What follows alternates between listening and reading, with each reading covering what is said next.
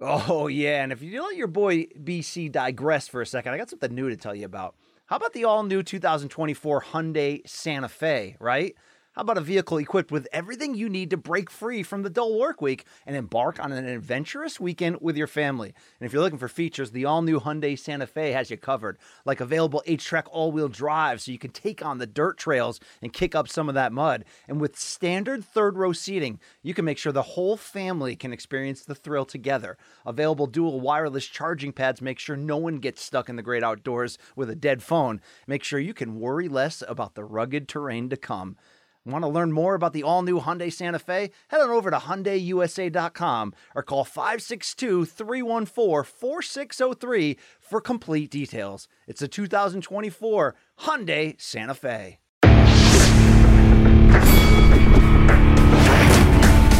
Reveille, reveille, donks. Look at us now, tip to tip. This is our life. This is our passion. That's the spirit we bring to this show. I'm Luke Thomas. I'm Brian Campbell. This is Morning Kombat. It is Wednesday, the 25th of November, 2020. It is time, donkeys, for Morning Kombat. Hi, everyone. It's the day before Thanksgiving. Uh, you know, and not a creature was stirring, not even a mouse, or whatever the hell we're supposed to say. That would be the adaptation from Christmas. Hello, my name is Luke Thomas. I'm from CBS Sports. I am uh, one half of your hosting duo. I am joined by my partner in crime across the screen. He's the fake to my news. I tease, I tease, but he is the conspiracy to my theory. It's Brian Campbell. Hi, Brian. Hello, Luke. Hello, Luke. It's great to be back with you. Where I come from, Luke, in the uh, industrial Naugatuck Valley of Connecticut, this is a holiday known as Valley New Year, with the tradition known around the at least the states of going back to your hometown, going back to a really crappy bar, and trying to hook up with as many high school people that you can. Right? I mean, it's a tradition Yes. unlike any other. Right?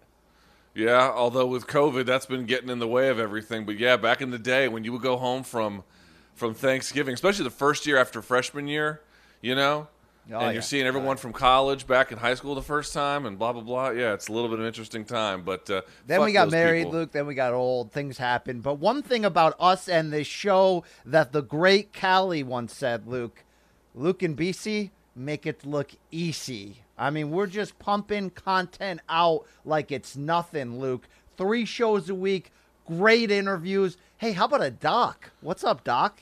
You see that thing, Luke? You see that shit? I did, I did. Uh, generally, seemed to be pretty pretty good reception. People seem to not understand that maybe you and I were joking in that, but that's to be expected because that is the world we live in. But Well, rest Luke, assured, we were having Some of it fun. was jokes. Some of it was exaggeration. Don't do a bit. Don't do a bit where you text me last night, some of it all worried that no one. Hold on, hold on, hold on. I'm going to pull back the curtain on your ass because I know what you're doing here. BC texted me last night, being like, "Dude, I don't think people understand we were joking during this thing." I'm like, "Yeah, that's the way of the world. What are you going to do? Do not come on the show today and be like, no, no, no, and play a different fucking game." Than the one you were playing yesterday with me, my friend. Stay consistent, stay regular, have some, you know. Look, do you ever think that? whatever You ever called. think that maybe I was playing a game with you then? Yeah, I think you play a game all the time, but I also know when you're halfway serious.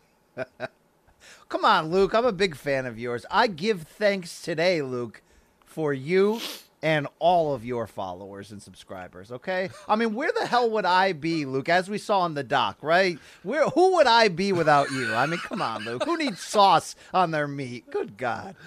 Yeah, not quite exactly the right right metaphor, but nevertheless, I'm thankful for you as well, as well as the audience, as well as Showtime and some other folks. We should get that out of the way. If you want to try Showtime, you certainly can. Showtime.com, 30 day free trial. If you like it, you can keep it. If not, you could pound sand. Uh, merch, by the way, I, on Monday I erroneously said fake news. Well, at the time we didn't know it was fake news. We thought it was real, but uh, we were told after Monday's show that there will in fact be Black Friday sales for our merchandise, which you can get at store.sho.com. So follow Brian and me on Twitter or Instagram or whatever on Friday for Black Friday. We will post the codes that you guys need to get discounts on merch. But but good news, there actually will be Black Friday sales for some of our Showtime uh, merchandise. And then uh, you know, like and subscribe, like and subscribe, BC. Who's doing the majority of the cooking in your house now that Thanksgiving's been all COVID rearranged? Uh, th- we did look into some potential takeout options like Indian, but we ended up settling more on cook at home traditional wife cooking. But this year, because you know no no family members coming over, we're not going anywhere. It'll be a full family, you know, husband, wife, two sons, all digging in, rolling up the sleeves, putting their their their arm inside of that thing. So it should be fun, Luke. All right. Do you make the kids like cook, like do stuff? Um, sometimes, but they they don't. You know, they're the the wor- the the least accomplished cook in this house is still me. But they're you know they're picking things up here and there, Luke. Okay. All right. Um, well, I'm, I'm, not sure sure you what cook. else to I'm say. sure you're a Renaissance man. You have your own recipes. No. I'm sure you know. Back in my late twenties, early thirties, I cooked a lot, and ever since then, I'm just like, you know what, man, fuck all this bullshit. Like, Yeah. I'm not doing this anymore. I don't care anymore. You know. Um, I had an I- I my could- first apartment. I lived there for five years. Did not use the stove or oven one time. Kidding, okay, that's a little excessive. That's a little excessive. I can definitely work a grill to this day. I can still grill pretty well, but that's about it. Um, uh, all right, so yes, please go watch the doc. Reminder: Friday. Not only are we going to have Black Friday sales for the merchandise, but there will be a special Q and A episode. It won't be live, but we'll make sure we get it out in an orderly fashion so that by Friday, if you have something to or you need something to watch while the fam is out there Black Friday shopping, if you're standing in line to go fist fight some other woman named Karen over a uh, uh, a toaster at uh, Walmart, we'll give you something to you know kill the time before you go kill her. So please don't do that. By the way, that'd be a very bad idea. Uh, all right, BC. Before we get into this, they apparently we don't, we don't really have a deep dive today. I guess we kind of do, which was our opening topic. But they made some animation for us. I kind of want to see it. Gaff, can you play the new animation for the deep dive segment? Hey, there you go. Oi, Oh, wow. with the Look snorkel. Yeah. Diving into those DMs. I like that. Yeah. Okay. Yeah, not so bad. Not so bad. I think we have this. Do we have the same color palette as Monday's show? By the way, though, I think yeah, we do. Maybe well, I'm wrong. Yeah, we- see, I, what I love about Wednesday's show, okay, number one, NJW, right? No J Wednesday. Number two, we got like the beige color scheme with which really goes with my uh, nickname and identity, Luke. Okay. By the way, can we both agree on this? That like whatever people correct or erroneous assumptions they took from the uh, from the mockumentary that we made. Can we both agree that Jay got hit with an absolute sledgehammer in that fucking thing? I mean, Yeah. he got we no. both He agree got that no at one point I was roles. like, is he gonna kill us? Like, is he actually gonna like? Did we, you know, did we create a Benoit here? What is going on? he is gonna be absolutely bitter. Uh, but what are you gonna do? Who cares? No one cares about him. All I right. love Jay. I love Jay Aaron. Okay, I love. it. And shout out to uh, right. Hey, shout out to Nako for these free energy drinks. Thank you very much. Okay, go, keep going. Very good. All right, let's get this party started if we can. Topic number one, BC. I guess it'll be our deep dive anyway, or something of the equivalent. Mike Tyson comes back to the ring for the first time in decades, basically, at this point. Well, I guess he had the sparring tour or whatever, but in any kind years of as a pro, Luke. 14 years since we last saw him do anything. Okay. something like that, it's going to be $50, $49.99 for an exhibition bout against the legendary, equally legendary in many ways, if not more, uh, Roy Jones Jr. Okay, BC, let's set this up. We're supposed to preview this. I don't really know what to say because as an exhibition contest, there are a series of limits on what they can do. Let me get to some of them here for you if I can. So as I mentioned, it'll be $49.99. It'll be at the Staples Center, start time at 9 p.m. in the East Coast time. I think Fight TV or Tyson on Uh, Triller. It- Just recently, in the last two days, it's been added to every traditional pay per view provider as well, Luke. Is that right? Okay, yeah. I mean, they're all trying to get some cash out of this. All right, so it's probably going to sell well. Now, how well, I don't know, BC, but just to set this up, no one will be declared the winner, even if someone gets dropped. You're not allowed to KO the other guy, although how you enforce that, I don't know. There's no judges. There is also, I think, no headgear either. Uh, but when it's all over, they're going to be given belts, and the gloves are a little bit bigger as well. So yeah, it's I, ca- I basically give you everything a full we hate. breakdown of the difference in rules, Luke. Okay, eight two-minute rounds, unlike the three-minute traditional. That's right, The gloves yes. will be twelve ounces instead of ten. Um, you're right that uh, the California State Athletic Commission is enforcing that the first sign of blood, they'll stop the fight, and also it's supposed to be heavy sparring with no one going for the knockout and no winner. But the WBC has awarded shitty fake belts that say uh, frontline title, Black Lives Matter. Support that definitely on the front of it. And also, Luke, the WBC has appointed uh, Christy Martin, Chad Dawson, and Vinny Pazienza as ceremonial judges who will not be scoring round by round, Luke, but will provide a winner if the fight goes the distance. Now, if it didn't go the distance, it would mean there was a knockout. But Andy Foster said knockouts aren't allowed. So, Luke, I think this is the first topic. Like, this decides a lot of whether you're going to put the 50 bucks down. We know when a 54 year old famous ex champion of Mike Tyson faces a 51 year old Roy Jones, there's intrigue, there's nostalgia, but it could be a carnival crap show. I think what the California State Athletic Commission is trying to do by pushing this out there, but with really selective, prohibitive rules, Luke, there's a potential here that as soon as this thing gets good, if it has the opportunity to get good, that they could ruin it. They're putting referee Ray Corona in a really tough spot to basically come out and say, no, it's only going to be sparring, no knockdowns. This is entertainment only. You, there's, I mean, I can envision Luke a, a couple bad scenarios. One of them is that the second this thing gets fun, they're like, okay, he's had enough. He had enough. We didn't have any. BC You is know not making it look easy. That's got to be your audio? biggest fear as a fan, consumer, anything. BC, I right think now. we lost audio. Time out. Did we lose audio? Uh, okay, well, go ahead. Do your thing there, BC. Go ahead.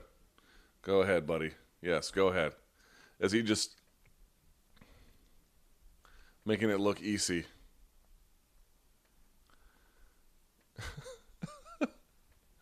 All right, you know, here. Uh, we'll get Brian back on because he has faulty equipment. For once, I love how the last set of technical difficulties have actually not been mine. For once, it has been quite a relief to get there. One note on what Brian said that would, deserves to be corrected, which is the WBC might have a panel of celebrity judges, and they might declare a winner. But that isn't actually making a winner in the official record books. The only person who could declare a winner or a loser would be the commission. The WBC or any other sanctioning body, they can anoint a ceremonial winner if they want, but they can't anoint an actual winner. So, insofar as the bout itself is concerned, there is no way to get uh, an official winner and official loser. I suppose here's one thing that no one's really talked about either, which is what if Tyson or Roy Jones, I suppose, either case, well, let's say Tyson drills Jones to the body with a with a vicious, you know, liver shot and drops him and he can't continue. I mean, that wouldn't be going for the head in some kind of egregious way. It's hard to regulate how hard you go to the body. Yes, you can regulate it a little bit, but you never really know exactly what might drop someone. Hello, these guys are in their 50s. What if that happened? You, again, you would not have an official winner. The contest would just be over at that point.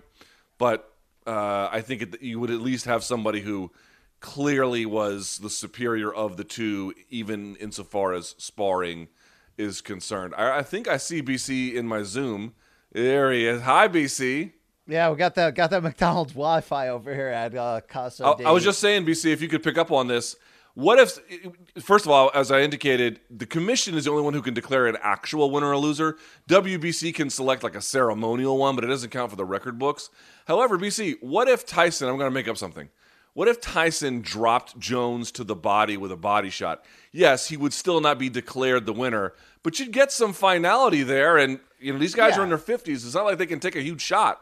I mean, look, it's an exhibition, so there, you know, there's no victory on your record. But obviously, Tyson is having hopes with whatever investors he has to start a Legends Only league that provides pay per views for all sports and all old athletes. I mean, look, who knows if that thing is going to last an hour, let alone a second pay per view. But yes, they're they're very much, despite the the uh, limitations around it, could be a winner if they stop a fight because of a cut or a knockdown or knockout. Yeah, but Luke, to the point I was making, and I don't know if you heard all of it, you got to be nervous that they're going to ruin this for us. That us as meaning us as a consumer, the people that are going to pay fifty dollars for really the nostalgic thing of seeing Mike get in there again, seeing if the smaller Roy Jones, who's been certainly much more active as recently as 2018, if he can outbox him and get in. I mean, we want there's certain things that we're paying to see. Are they going to take that away from us, Luke? You got to fear that coming in.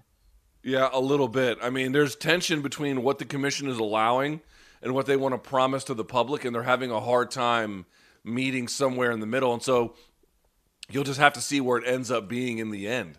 And I don't really know the answer to that. I, I honestly, like I said, my recommendation is you should go in there ready to be disappointed, or at a bare minimum, have very managed expectations. Because if you get that, you're fine.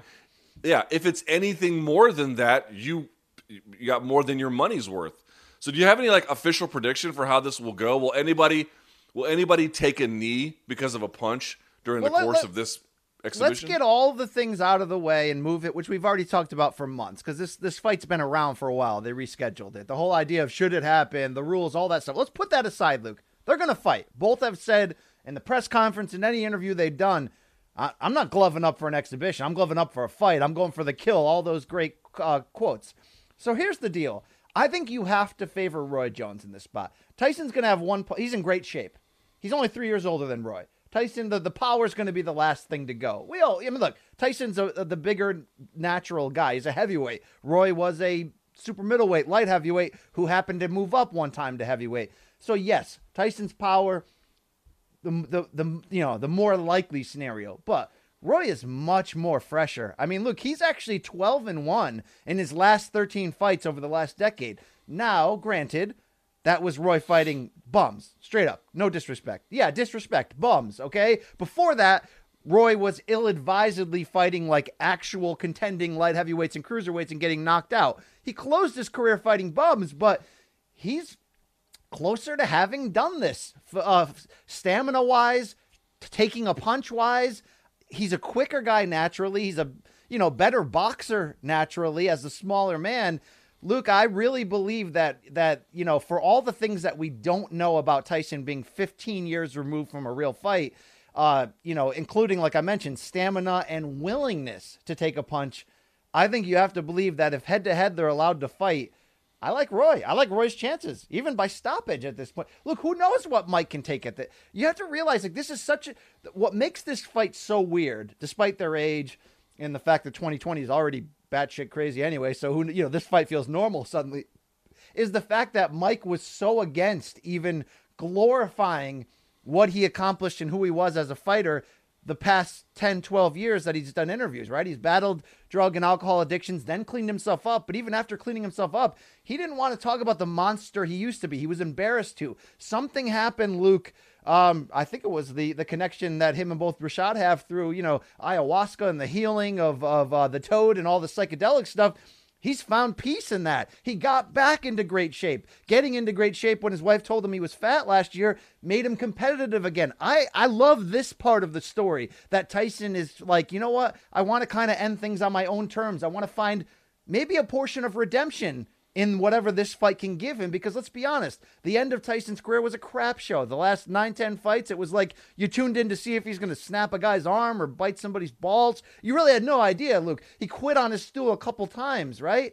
This could give him a chance to kind of find some peace and redemption and you know it- it- for his goals it could lead to like other fun fights like against the holyfield or whatever. But just in this fight luke those intentions are great I don't know if that means he can take a punch anymore. Roy's actually been in there. Like I don't know, you know, like, and I think some of that yeah, but unknown. Roy can't take a punch either. Well, Take a punch not from a not from a not from a boxer who is actively competing anyway.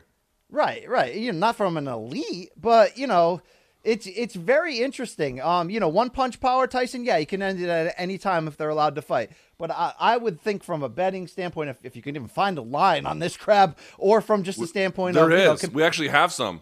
So actually, from CBSSports.com, Mike Tyson is about a you know give or take depending on where you go, about a minus two twenty favorite to Roy Jones being plus one seventy. Now again, BC, the commission will not declare a winner. I'm guessing that that odd, the odds that you can even have a winner and a loser, is based on what the WBC will ceremonially decide at the end. I'm not sure how they would adjudicate the betting, but that, such as it is, Sportsline is the odds maker if you want to check it out.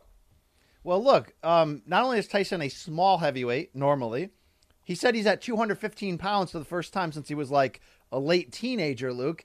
Roy has been fighting at cruiserweight most of the last decade and has fought at heavyweight before, so he's not dramatically smaller. I don't know how you couldn't like Roy's chances. Like, you do, you do you have any confidence that Mike, with no build up fights, is going to be able to fight past like two or three rounds? Luke, if this mean, gets he- into the sixth, seventh, eighth round, it's going to be gross. This is going to be all Roy. But I mean, let's see. He's here, Jose, get here- here's the. Uh, this is the thing. Is it's the lesson I learned from watching Bellator old men fights because, well, what happened was you would watch like you know Kimbo fight Ken or even like Tito and Chael, and you saw all the accusations come that the fights were thrown. And to be sure, if you've watched enough MMA, there's no doubt you've seen a thrown fight, but it's almost certain you've not seen it in UFC, or at least you uh, almost certainly you've never seen like a major promotion know about or have a hand in it because the consequences would be absolutely dire. They would lose the promoter's license and they would essentially go out of business. Right? That'd be the first problem.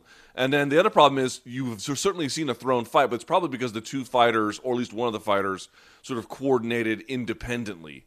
But here's what I mean when you forget about the throwing the thing, why does it look that way? Why do folks say that these old guys are throwing fights? Because it looks that way, but it's not. And what I mean to say is, Kimbo had a little bit of punching power at the end there. Certainly, Tito has shown a little bit of ability for you know a forty-something year old guy, and Chael to an extent had a okay, if not a good run over there in Bellator. But with these old dudes, you just never know when the bottom is going to drop out. You could be going there, like to your point, BC, Roy is going in there and just boxing him up, jabbing him and cutting angles, and it's not the fastest or the prettiest it's ever been, not by a long shot, but he's doing all the things that, to your point that he can and we uh, probably should be able to do. And then he takes one body shot that doesn't look all that bad and he folds like a lawn chair. That's totally possible when you got two dudes as bad as they were in their primes, and we all agree they were bad are in their 50s, bro, with totally, you know, in the case of Tyson, 15 years out. In the case of Roy, you know, at least what, five or six, something like that, you know, uh, or at least four. I think, I think 2016 was about the end of his, of his last run. Certainly a long ass time. So it's like, I don't know what to expect, dude. I think your general tenor and what you're picking up on, it's probably right. You're probably right that Roy will have, he'll look like the fresher, readier of the two for the experience.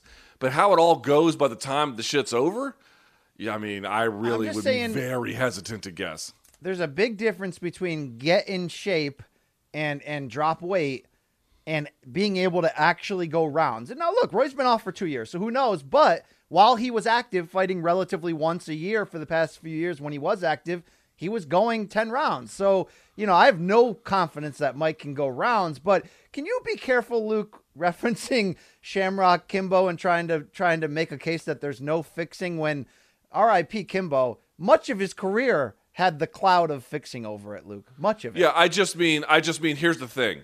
If you want to suspect that or any fight or any organization, you're allowed to. But at some point, if you're going to make the accusation that that fight or any fight is fixed, you need to have evidence. And just watching two old dudes slip and slide on a mat when they're, you know, so far past their expiration date, I understand that it looks off putting but that's not actually evidence. Evidence would be well, something like a paper trail or emails fair. that show coordination or so you know odd betting or something. And there's really none of that.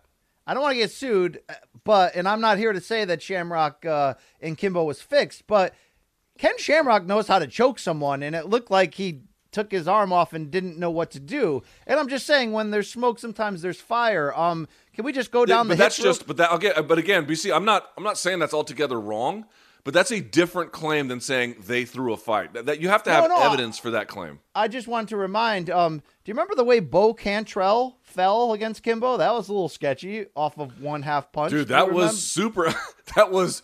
Uh, listen, that okay, was no, no. I'm not done. Luke. I'm actually not done here. Um, Seth Petruzelli admitted afterwards that the promoters paid him not to take, the offered money to him to not take the fight to the ground. Yeah, that but that's not fight. that. But that's not be, that's not a fight being thrown. That's different. Okay, I'll go to my grave believing Houston Alexander doing circles backwards the whole time against Kimbo was a little bit off. Okay. No, no. Now you're going too far. You're. I'm with you on the Bo Cantrell and the Shamrock fight. Just being hard to understand, even when you grant that old dudes fighting just looks like shit. I, I grant you that. But at some point, I say this to everybody it's like at some point, if you're going to make an accusation about it, you really should have evidence because it's that serious. And the one time that we did have at least alleged fixed fighting in the UFC, UFC didn't know about it, Commission didn't know about it. It was a South Korean guy who uh, was, yeah, I think making some, uh, I think owed people money and was trying to do it, and he got eventually found out about it. There was actually real evidence that was produced, and you couldn't tell watching it at the time. That is a much that to me, that's how you should make a case for something and, right. understand well, it when you look at it. You know what wasn't fake? That heart attack Dada suffered during the fight with Kimbo. Not fake, Luke. Okay? Yes, that was in fact quite. I was there that night. That was quite real, good sir. Was that, that Houston? You went to Houston for that, Luke? Good God, dude. You know what? I got to tell you, that was one of my funner times. It was me and Shaun Al-Shatti for MMA fighting, and then Esther and Casey on the uh, you know they went for photos and videos, and um, dude, Kimbo was you know uh, he had a weird career, but dude, like at the end of his life there, he was a really sweet person, and he was Yeah, no. easy to talk to. Everybody and says that, um, yeah. um, it was. I, I am glad I got the opportunity to because I was like you, Erwin, in the Seth Petruzelli years. I was like, what are we fucking doing here? But then you know he went through Ultimate Fighter and he tried to like earn his way, and I think the community came around to him, and then. That was my last interaction with him before he died, so I'm actually quite grateful I got the opportunity to go. And the fight was a motherfucking shit show. I mean, what do you, and by the way, dude, to this day, to this day, Kimbo Slice is the most popular fighter in Bellator history.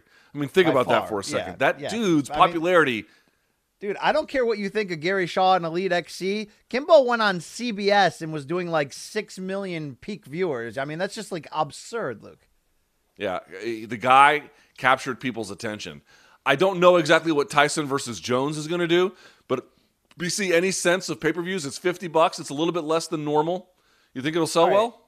I, I've been saying this answer, which sounds like I'm sitting on the fence. I think it's going to do better than you think, but not great. And what I what I mean by that is, look, yes, there are a lot of people that care about Tyson coming back that don't watch combat sports at all. But you're just saying Tyson's going to fight again in a real fight. Oh, Roy Jones, oh really? Like it's not Tyson against you know Peter McNeeley. I mean, it's like oh my god. So I think you're going to get a certain amount. Here's a couple problems.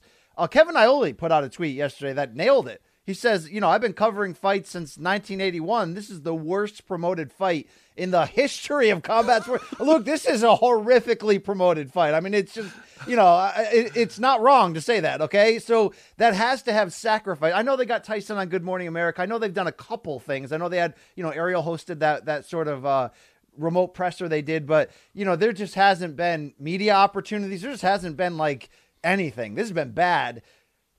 But now that they have it on the ability to mainstream pay per view it, you don't have to find the fight app or figure out what Triller is or Thriller. Good God, I you know whatever. Um, it's got a chance now. The pay per view market is dead as we know for the most part, and dead meaning you know during the prime of Manny and Floyd. You roll out a really good fight in boxing or or even UFC at that point, you can get a million buys. You know that wasn't ridiculous. Now it's super hard unless you've got Floyd or or some kind of Conor crossover. Um, could it do Luke seven eight hundred thousand and, and and push close to a million? It's certainly possible, seems- but I do not. be-.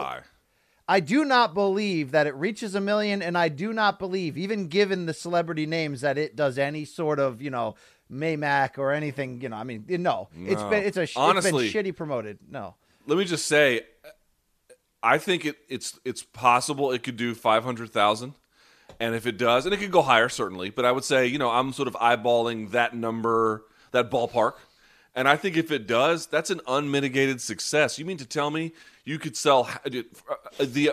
There's only been two MMA promotions in history to sell a hundred thousand buys for a pay per view event. Bellator did it one time, I think, and then or maybe twice at most.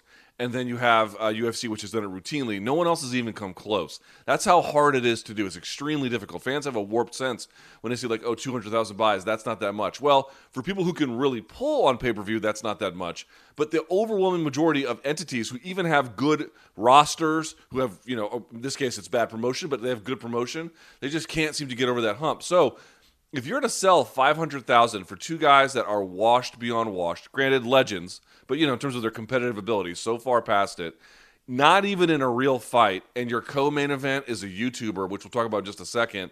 Dude, I don't know how you call that anything but a six for 50 bucks. Like I don't know how you call that anything but a success. If it goes even higher than that, it's an absolute grand slam. I don't think it'll hit a million. I don't think it'll get close.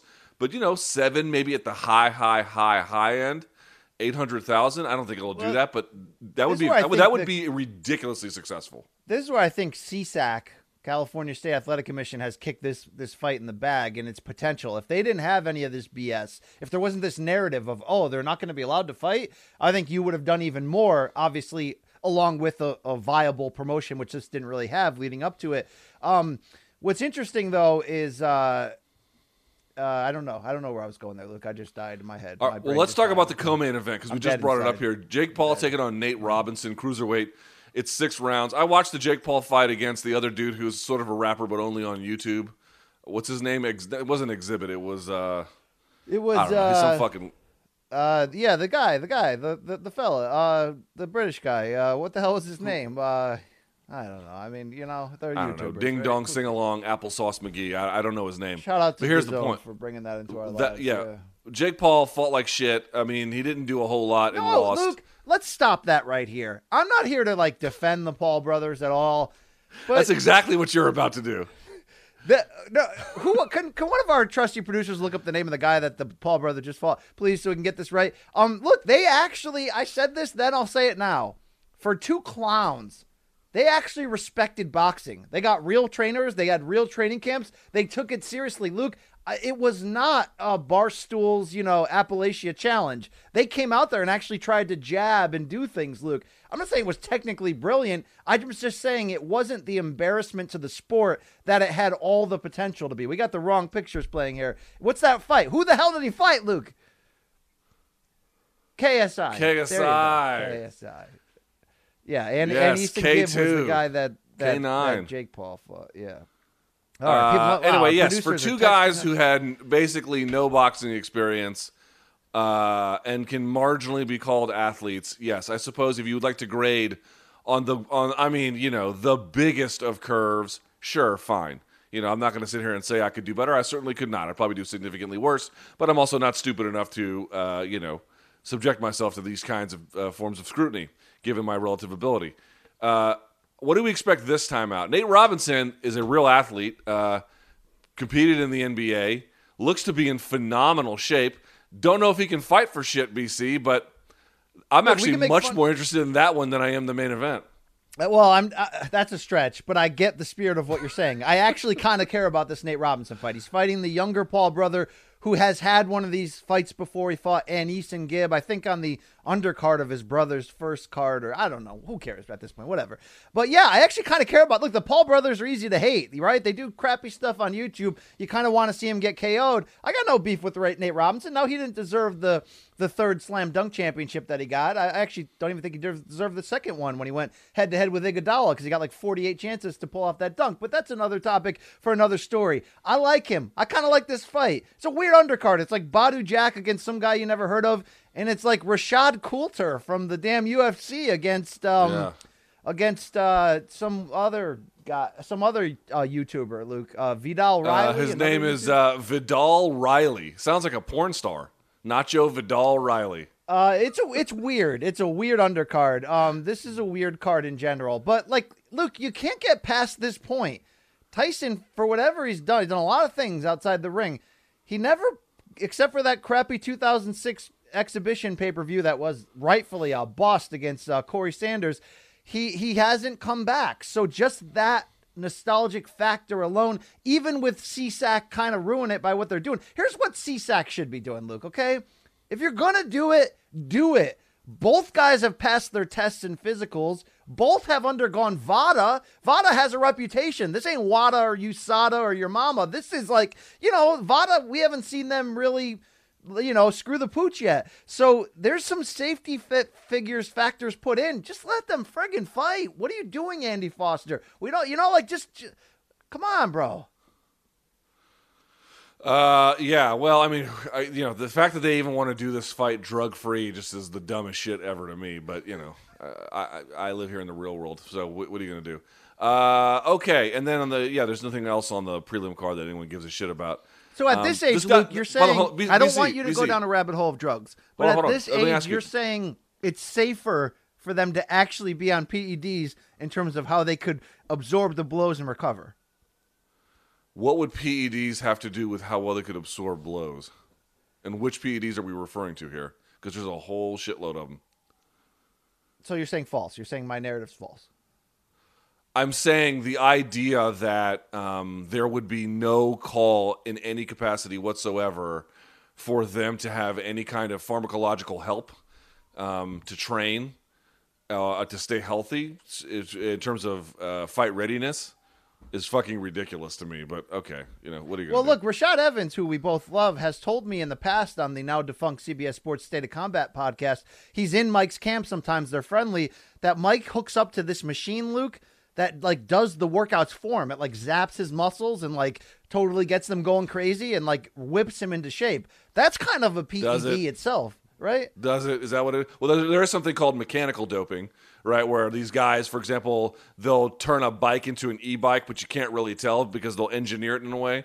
So they call that mechanical doping. So there is a way to do that. I, I'm very skeptical of this claim that it actually does what it says it does. But to the extent that he's right, yeah, that'd be essentially a form of it, uh, more or less. Um, by the way, Badou Jack is fighting a dude named Blake McKernan. Do we know anything about this fucking guy? Eight round light heavyweight bout. He's unbeaten from uh, Britain in some form, uh, but I know nothing about him. He, he, I mean, come on, he could, he could be driving the Uber on the way there. I don't. I mean, like, you know. Dude, I that mean, is your out to- favorite. That is your favorite joke. Is are they driving the Uber on the way? Think about it. to the You say, you'll save an expense. They got to leave anyway. You might, you know, they're gonna fight. You might as well let them drive you home too. That's how you know you'd be smart if you're a promoter. Bro, you ain't lying. All right, well we'll um, we'll see how things go on Saturday for that 9 p.m. in the East is when it starts. Uh, BC topic number two: Bob Arum versus Terrence Crawford. I mean, you knew it was in bad shape kind of early on. It's in real bad shape now. Bob Arum doing an interview with Boxing Scene, and Terrence Crawford talking to my guys Ak and Barak over at SiriusXM. Terrence Crawford saying, "If you don't want me here, release me," which is okay, understandable. But then Bob Arum bas- basically saying, "BC, this is what he told the audience: I'm not dealing with this fucking guy anymore. I'm gonna wash my hands of it. My son, I think he's a son-in-law, Todd duBoef. He's gonna handle all the affairs with him, almost like you know Dana being like, I'm not touching it. Lorenzo will handle it." And uh, I don't even know if we're going to do another fight. I guess we'll do one more with him, or some some some kind of veiled threat about how little he isn't interested in doing anything with him, not only personally but as a company, because they do nothing but lose money.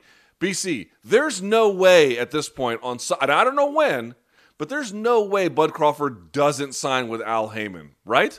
No, there's no way. There's no freaking way. I mean, it's not like, oh, there's a couple promoters that have split up the pool at welterweight. No, welterweight is the money division in boxing when the heavyweight division is not active. And sometimes even when the heavyweight division has a few names, welterweight is the, the money. They're all in the PBC. Every single one except for Wash Amir Khan and Wash Kell Brook, who Crawford's already fought. Uh, Porter, Spence, Thurman, Pacquiao was until recently. So really the only, you know, and that's just that's just a few of them, right? They're all with the PBC. The only guy they could make a fight with anymore is Pacquiao, who is a free agent. But I don't know what the heck next year's going to look like for Crawford. Uh, so Arum was is really extra mad, Luke, because he feels like wh- when Crawford went on the Ockenbrock show, mixed with some other interviews that Crawford's trainer and co-manager Brian BoMac McIntyre did, he felt that the Crawford team um, did a dirty move. They brought the contract details to the surface to try to sort of like double cross top, top rank and like put him in a bad spot where they would where they could get leverage from it. And this is Bob just blowing up the bridge and being like, you know what, MFR, I've lost money on all your big fights and I'm done doing it. So it's a certain um, rough ending to this marriage in which they've paid Bud handsomely to keep him loyal, even though they could not come through what they promised. The real thing is that apparently, Luke, in the contract, uh, Bob was supposed to pay Crawford $1 million if he could not come up with an offer for the Spence fight for this year. They didn't want that to go public, and it did. So Bob's pissed. Next year, if he has one fight left on his deal, as they claim, with the deal running through October of next year, do you think, Luke, based on these comments from Bob, that they try to do the Pacquiao fight? Or that they just basically be like, we don't care. We'll put you in against anybody. Put it on ESPN. Try to, you know, not lose money and just be done with you. Because this is like one of the weirdest endings of a relationship with a guy who might be your pound for pound king, depending on how you vote, and is one of the best fighters of this era. I can't tell. Do you want to do a fight against a big name if you can make it because that's your best chance to not lose money? But that would also require you to promote it. That would require you to get out there and sell it. It would require you, even with a good opponent, you know, with big attractions come big work behind it to maximize what those attractions can offer. Does Bob really want to do that? I, I sincerely doubt it. On the other hand, would would Crawford just take any old opponent just to get done with it, and then he's unhappy? Would he take a purse cut in order to do that? I I don't know that I see that either. Just so they can sort of find a way to fumble through the end of this deal. I, I They mean, should buy him out. when- but there should be a buyout. Yes, the, the buying out one, we, we know that from Floyd. That's a, at least it seems like it's a real option. It seems like I mean this is my point, BC. To your this this, this is why the buying out is the only option. It's broken, and it's not going to be repaired. And there's no real way to go forward with like a workable solution. Nothing is workable at this point because the reason why it's broken is what Crawford wants from the deal and what Bob want from the deal both are uniquely unable to deliver. It can't work. So why bother trying? Yeah, Bob wants loyalty to be able to promote him in the future and Crawford don't want that because of what happened, and Crawford wants big names. Bob can't get them. So here's the deal: they're not. Bob will not make the Pacquiao fight if all the Pacquiao fight will do is make Crawford a star and get him ready to fight Spence on PBC. Crawford's not right. going to stay loyal after this, Luke. And to be honest with you, I, it's run its course. Why would he when it's so difficult to make these two network fights? On pay per view unless both guys are massive stars. And I'm sorry, Crawford's great. He's not a massive star. And, you know, really, to be honest, even though Spence next week is headlining his third consecutive pay per view, he's not yet a real massive crossover star. So it, it's going to end, Luke. And this is weird. This is weird. But look, boxing fans in reality, Luke, and this is where MMA fans rightfully get mad, going, you know, I'm trying to watch boxing, MK, because you're because you're making it sound good. Yet all we talk about is this guy can't fight this guy and this guy said this. Um, that shouldn't be the story, but that is in boxing because of the politics and the reality. So, um, this really should, you know, this if this speeds up getting Bud into big fights, then that's positive for the fans. Let's get there. Let's just get there already. Topic number three, BC. It's actually a pretty busy week, all things considered. So there is the Jones and uh, Tyson sort of exhibition bout on Saturday. UFC keeps the train on the tracks, my friend. You've got Curtis Blaydes and uh, Derrick Lewis in a main event at UFC Vegas 15 at the Apex facility. Blaydes, you're prohibitive favorite at this point, uh, BC, coming in off that sort of semi lackluster but really important win over Volkov. But he's won four straight, so the Volkov, Santos, Shamil Abdurakhimov, and then Justin Willis fight. The last one he lost was the rematch to Francis and Ngannou. So he's only got those two losses. His only losses are to Francis twice. That's it. If he beats Derrick Lewis, that'll be five in a row. But I don't really know what you do with it, BC, because Francis still hasn't even got a title shot. You spoke to Francis this week. That guy is frustrated that he can't move the chains in his career because he's waiting on everybody else. If that guy is that frustrated, and granted, he's frustrated not just because he's waiting, but because he's also at this really important, um, you know, potential pinnacle moment in his career. I mean, Bla- I, I, don't know where Blaydes is exactly sitting in this division. BC, how do you size up? Not so much the fight we'll get to in a second, but let's say Blaydes wins. Five wins in a row. That's about. I mean, that's all you need for a title shot, and I don't know it gets him all that close. Right, especially because if John Jones moves up, which he gave up his title to move up, it's a crowded picture at the moment. It's it, it's a it's an S show. So regardless of you know if, if you watch that interview I did with Ngannou, and some people you know response was uh, negative and, and talking about different things, but he's right. A title in a division shouldn't be defended once per year. That's what what, what we've been under under Stipe's reign most recently. Um, this is interesting because Luke uh, UFC doesn't seem to like Blaydes right now, specifically Dana White. Do you remember before his last fight when he uh, came on the now defunct CBS State of Combat podcast with me and was like uh, ripping the UFC and their lack of pay and all that stuff? It was during the height of the every every famous fighter is going to retire and talk about pay cuts, and Dana ripped him. Then he went out and had that somewhat lackluster but thorough win against um uh who the the, the the the white guy, the damn Russian, right? Volkov, right? Robert Half research indicates 9 out of 10 hiring managers are having difficulty hiring. If you have open roles, chances are you're feeling this too. That's why you need Robert Half. Our specialized recruiting professionals engage with our proprietary AI to connect businesses of all sizes with highly skilled talent in finance and accounting, technology, marketing and creative, legal, and administrative and customer support. At Robert Half, we know talent. Visit RobertHalf.com today. Yes. Right? Oh, we have yeah, breaking okay. news too, but go ahead. Thank you. Thank you. Uh, so, Luke, you know, he was kind of ready for a title shot, but not only is the, the division not allowing it, I don't think UFC wants to reward him for his actions. So now he's got to face Derrick Lewis. Uh, you kind of. Is it wrong to think UFC wants Derrick Lewis to win here?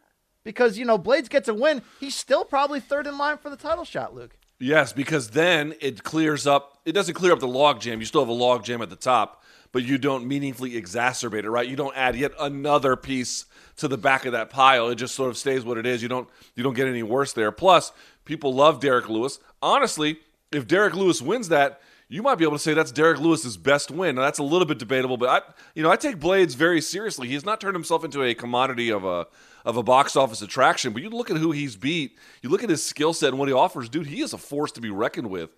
So while he may have fallen short against Francis, okay, lots of guys fall short against Francis he's beaten everybody else. So if Derrick Lewis can be the other guy that he couldn't get past, you know, it'd be a great win for Derrick. It would clear up things for them. It would add not to really Derrick's resume, but I think his legend a little bit because you know Derrick's not going to win this out wrestling him. Right, I think we know that if he wins, he's going to win one way, and it's going to be one of these, you know. So, but it is hard to uh, keep the Black Beast down it's hard to keep the Black Beast down, right? I mean, Cormier was able to do it, in, but uh, this could be an interesting fight. I want to ask you one specific thing that's related to this about the Ngannou interview and get your thoughts. Luke, he, I don't know if he revealed this for the first time or if no one just talked about it. He said before the Rozenstruik fight, which was UFC 249 in May, the first fight after the start of the pandemic, that he came to UFC and said, you know, I'm only taking this fight because you won't give me a title shot. Will you put the interim title at stake because you're telling me I have to wait through the trilogy of Stipe and DC? They said no to him, Luke. And then later in the build to that fight, they brought in Justin Gaethje last minute and dropped an interim title on top of that fight. What Francis is saying is lightweight was no different than heavyweight. They screwed me, and now they're telling me I have to wait till March for Stipe. Does he have a point here? Yes, I actually had Francis on my radio show right after that, and he was very clear. He goes, "I'm not mad at Justin Gaethje for getting an interim title shot. In no way am I upset. He did everything he needed to do, and the division was in whatever state it was in where that made sense. He won that fight against Tony Ferguson fair and square. God bless him. What he said was, if he's going to get these kinds of opportunities at a time when the division is like this, why can't I? And I frankly think that that is totally on." On on, on point. A, Francis would have gotten more money for that win. Uh, uh, I think I think that's where I would have gotten more money. But certainly it, means he would have he would get more money for his next bout, which would have been a title unification or at least some defense well, of the interim belt. So you're just talking. Well, here, here's the way it works. If you're going in there without a title and you're fighting for the title, I think you go in there with a flat fee, although your money would go up by virtue of the placement and then the stakes. But if you won it, you would take that interim belt into your next contest and then you would be eligible for pay per view points, which is really where the big okay. the big money can be made, such as it exists for UFC fighters. So we cheated him out of extra money. Let's just be clear about that. He, he lost and that that's not incorrect. You're right, but the maybe a, an even bigger point is what he's saying is you know because your response could be well who cares you you got to fight Stipe next anyway. He says he would have stayed active if he had the interim title. He would have fought one or two more times more right. while waiting out Stipe, which is very interesting. And to your point, he would have made more money and would have been a you know a featured player. So. Right, which and I, and I, know everyone like doesn't want the extra titles. I don't either. But you know, if we don't have a better way to pay these guys, if they're going to be on ice for long periods of time, you know, you kind of got to roll the dice on this one a little bit. I understand UFC only wants to give an interim title if it's going to live for a very short amount of time, right? You know, up until the next bout, basically. You get you get you get one bout between, or you get the space between one bout and another to live through it, unless you're T.J. Dillashaw and the promote and the the guy who was the long-standing champion is out, and then we all know the story there with Renan Barão and Dominick Cruz. But um, I, I, so I get that. I get that reservedness. I just felt like we could have done the guy a solid there, and it, the world wouldn't have ended. But that's just my personal opinion, BC. So, hey, Luke, this card on Saturday blows chunks after this main uh, event. Okay, well, let's talk about the main event very quickly because I actually have a lot of interest in it. I have a high opinion of Anthony Smith, you know, and I know he sometimes um, people don't want to acknowledge that the guy is very good. Here's his resume since going to 205 pounds. He beat Rashad. He beat Shogun. He beat. By the way, that that Shogun win has aged kind of nicely, all things considered. Um, he beat Volkan. He submitted him. By the way, all three of those wins were by by uh, finish. He lost to John Jones in a pretty one sided bout. Okay, comes back and he beats Gustafsson. He finishes him as well. But since then, he's lost two in a row. He had that terrible fight against Glover where he looked good early, but it went on way too long. His corner came under a lot of scrutiny for how long it went. And then you have the Alexander Rakic fight where he just didn't seem to be in it from the word go. Now, Rakic might end up being your next champion. He's an extraordinarily good prospect. But here he is taking on Devin Clark, which, BC, to me, is a step backwards, which means that's what somebody who has lost three of his last four, or two of his last three, whatever it is, should be doing. However, Devin Clark can wrestle his ass off. He got lit on fire by Alonzo Menifield and managed to find a way to see the fight to the end. In fact, got his hand raised in the end. This is a risky fight for Anthony Smith, who has a lot of skills. Defensive wrestling, probably not his strongest skill. Right, and he needs a win very badly. Talking about Anthony Smith, Luke. Um, interesting that you would play up this matchup. It doesn't move me a ton, but look, the heart wanteth what the heart want, Luke. We all have blinders and or favorites, right? I'm a Kevin Lee guy. I'm a Joanna guy. I'm a Rose and Valentina guy. We know this. You love the Behrman boys and you love yourself some Anthony Lionheart Smith. And Luke, I'm not here to tell you the, the man ain't good, but I just think he Here made a an admirable and fun transition from journeyman guy to a with a lot of losses to pretty damn good fighter. But the division was a little shallow at that time. There was a little bit of fool's gold in some of those wins. And then we started to think of him as like super elite title challenger. And I think since then he showed you that he's not. And that's fine, Luke. And he can answer some questions in this fight and he can tell me to F off with a big win. But, um, you say some I- I don't. are- I don't really agree with that characterization, but I'll maybe meet you halfway. Which is, I am open to the idea that in some of those wins, the Gustafsson win, um, the uh, Oezdemir win, again, he won all of those by stoppage. To be clear, he didn't get some like lucky decision. Maybe you could argue he overperformed, but if you wanted to argue that, I would also argue that he kind of underperformed in some of these losses. He should beat Devin Clark. This is what makes this is why the fight is more interesting to me. If this was Anthony Smith at his best and Devin Clark at his best, I'd probably still favor Anthony Smith by a fairly strong degree. But I thought he came back way too quickly in the loss to Alexander Rakic after that terrible beating he took to Glover Teixeira. It was a you, you recall that was like a super quick turnaround. And this is also a fairly quick turnaround as well. To me, he should have taken some time off and worked on some things um, to really solidify uh, the next campaign. Taking those, you know, those uh, three losses in the, oh, not in a row, but three of the, the four there with the Jones and then two losses I just mentioned. But he's coming right back against the Devin Clark, who again I, th- I don't think has done what he has done in that division, but has just the right skill set to give a guy who might be rushing things all kinds of problems. And so for that reason, this fight to me is highly intriguing. All right, I, I, I can accept that. I'll take that. Is that the Uh, right? Wow, did you see that picture? It looked like the guy's face didn't match the body. Maybe that's because he had a weird orange beard right there. Luke, you got some weird orange bit. coming out of your beard. I don't know where's that from, Luke. You, I don't you know. put out I a know, cigarette bro. on it I- or something? I wish. I wish I had a good answer for you, but I don't. By the way, oddsmakers sort of agree with me. Um, they've got Smith at a minus 140, Clark at a plus 120. That's pretty close. It's a tight contest. By the way, a couple of the fights of note on this card. One, uh, Miguel Baeza is back. He's undefeated out of uh, MMA Masters in Miami. I think they call him Chocolate Thunder. That dude is a beast. So he is back against Takashi Sato. The uh, king of the uh, the conspiracy theories, Spike Carlyle, the Ginger Ninja. What's his name? That dude. Yeah, that guy's fun. He's fun, Luke. He is, dude. He is. I mean, have you ever seen? They use this word in boxing. We don't use it so much in MMA, but you know the term. BC.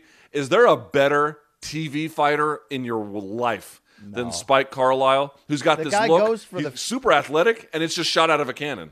He goes for the like. So the difference between him and a in a previous Michelle Pineda, I know Pineda's kind of put things together now, but the difference is Carlyle goes for the finish in every single situation. He's looking to win and end the fight. He'll take chances. He'll gas himself out, but still keep coming. Yeah, he's fun to watch. Outside of that, though, Luke, outside of Spike in the main event, this card is uh is the uh. You know that you know the stain at the bottom of the toilet that even you can flush it two three times, Luke, and it, it's still there, bro. Still there. You know. How many times you take a dump and then what you leave there breaches the water? That happens to me fairly frequently. Uh, by the way, on this card, I mean, what I said Rachel was gross Ost- enough. You're like next Yeah, level Rachel, here. yeah, you, you, you want to be gross? I'll play the game. Rachel Ostovich is back on this card. I think she had a brief suspension from uh some sort of USADA fuckery.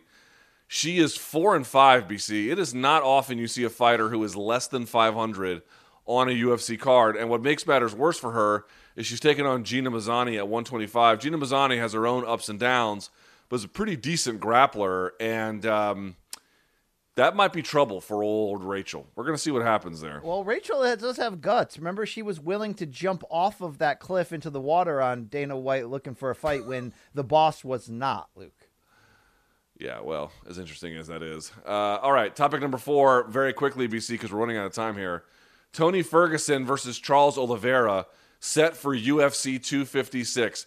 But I got to tell you, I would have preferred to have seen Tony Ferguson versus um, Michael Chandler. Chandler. But if this is the consolation prize, I'll take it. Charles Charles Oliveira has slowly gotten better and better, and he's had some terrible setbacks, but he didn't let it really derail him. Folks forgot how good that win over Kevin Lee was at UFC Sao Paulo. This is his next fight, and this is such a crossroads fight.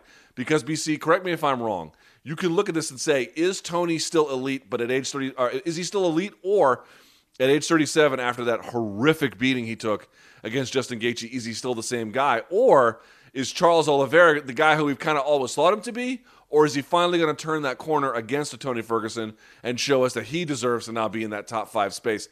Love this fight. And by the way, all action everywhere in this contest. Yeah, you you laid out the narratives very well in terms of what to, what's uh, at stake and what's important. And let's not forget, though, when talking about Tony Ferguson, it was pretty extreme when he came back from that like serious career-threatening knee injury and like came back like three weeks later and fought uh was it Pettis or Cowboy? Remember that? I mean, the guy just just has this ability, Luke, to do uh, the impossible. You know, like the and, and also bring weird things to public workouts and then walk off stage and hand them to Luke Thomas. I still don't understand the connection there. I think you're even a little bewildered that time, Luke. Remember that weird time that. Remember that time? It wasn't that weird. He and I, for a long time, exchanged text messages, just sort of talking back and forth and I think he was just sort of acknowledging uh, some kind of bond we had built at the time. All right, well then let me not let me celebrate that because that's the opposite of the John Jones press conference moment. So I would rather celebrate this moment, Luke, okay, as something good. Great. But to your greater point, this fight bangs. It is a a strong. Is this the co-main event now? Now that Petr Yan yes. and uh, mm-hmm. and the mm-hmm. other guys off, I don't think we're Correct. lamenting enough, Luke how how how how rough that is that that that that Aljo Yan fight not happening right now. That was going to be like the the sort of sleeper to end the year. But look, this Tony Do Bronx fight is, is that, and you know we said it uh, in the past. I'll say it again. There, depending on what happens with Habib and all that, this could be an almost number one contender fight. If Habib doesn't fight again, and Poirier and Conor is for some kind of interim. This might produce your next title challenger after that, Luke. So a lot at stake, a lot of storylines, a lot of violence. That's how I get down, Luke. Okay? Yes. Wow. Uh, all, right. right. By the way, what, do we have? Do we have odds for that? Let me see what the odds are here from UFC 256. Um, I don't think they're. I don't think they're up yet. That's a shame. Oh yes, they are. Excuse me. What am I saying? So here we have it. Let's see here. Uh, Somehow they don't have that listed. Seriously, how's that possible? Luke, is that All the right, only gift you ever received from a fighter? Oh yes, they have it. Sorry, Charles Oliveira plus one thirty five, Tony minus one fifty five. It's the only gift I've ever received. No, the Hawaiians always bring me um, candy whenever I interview them. Like uh, Max Holloway brings cupcakes to the studio. Um, really? Yancy Medeiros brings like Hawaiian chocolates every time. Shout out to those guys! Wow. All yeah. Right. Isn't that great? Aren't those dudes awesome? They're great. BJ Penn always knocks out a guy in the parking lot. Yeah, it's great. Those Hawaiians are the best, Luke. Yeah. Poor BJ. What are you going to do? All right. Do we want to do topic five or do we give a shit? We can do it, I guess, right? Well, also, uh, we don't have room for it, and it's not a big deal. But Danny Jacobs is also back on Friday on DAZN, Luke, against Gabe Rosado. Gabe has manufactured this beef that may or not be may or may not be real. I love Gabe, tough fighter but uh, you feel like Danny Jacobs is going to win it. The only interesting footnote here, Luke, is that Triple G's coming back December 18th against that Polish guy. And the next night, Canelo is fighting also on DAZN against Callum Smith. Now, we don't know if Canelo will will keep loyalty and come back on DAZN, and it seems like Canelo wants nothing to do with Triple G. If Danny Jacobs wins this week, it's not out of the question, Luke, that he gets a, a Triple G rematch. And if you remember their first fight, which was a, a pay per view in 2017, it was a good ass fight. Danny Jacobs got off the canvas and rallied late and switched stances and really gave Triple G a handful. I would not be against that if we cannot get the Canelo trilogy. Sure, yeah, especially with the. Yeah, we're not going to say Triple G is washed but he has definitely declined from his peak. Um, Yes. we'll see what kind of shape Danny Jacobs is in. He's usually pretty rock solid as far as preparatory stuff, so that could be an interesting rematch. Depending, I mean, it would just be a shame though for him to. No, I- you know what? I'd be okay with that. I'd be okay with that if, if, if that's the way it goes. Um, last but not least, real quickly, uh, Nurmagomedov, Habib Nurmagomedov he put out like a cryptic post on Instagram saying "See you soon, Dana White," and tagged Dana White in it. And it was a picture from the last Fight Island where they're on stage together for one of the pressers, and you know Dana White commented like two emojis of fists in the in the comments. We make anything from this, BC? Do we do we think it's bullshit, or would you think it's you know there's something to be gleaned from that? the thing about it that I can't overlook is that Khabib doesn't joke around like this on social media, right? Correct me if I'm wrong. He does, he he's not the type of guy who's going to like heartfelt say I need to respect my mother and my dead father's wishes so I retire now and have this great thing and then fool around and sort of fake tease it on social media, right? Like this is almost like a Yoel Romero see you soon boy type of reference. Khabib don't do that. So unless he's referencing like legitimately Dana, I'm coming to your area, let's get dinner together or you know, is is UFC going to do some celebration where Khabib gives up the belt officially in like a press conference and then we announce that Conor's fighting for the interim? I don't know, Luke. This is interesting. This is very interesting. I just still look. What was Khabib quoted like a week ago in some interview, and he was like, "No, I, I'm not coming back. That's just Dana White promoter speak." So I don't know. I don't. I don't I don't know. Yeah, my, my attitude is uh, I probably think he's done. If he is, I get it. Um, you can just never say never. You can never say never. So we shall see. A bit of breaking news here It has nothing to do with MMA, but it is a big enough piece of sports news that it's probably worth mentioning. In fact, I do think it is worth mentioning. Uh, legendary player for Argentina, maybe in fact the greatest soccer player ever. That's debatable, but he's certainly in the top one or two. Uh, him and Pele. Diego Maradona has died. Uh, Diego Maradona, you know, is sort of famous for the hand of God. He was only uh, the hand of God goal. Um, he is uh, he was only 60 years old, and he was not in great health. He had gained a bunch of weight, and I think he had been admitted to the hospital for heart problems. Uh, but he has passed away. So I don't know how to put this in MMA terms, BC, but this is something like, you know, Saint Pierre dying. That's age 60 or something.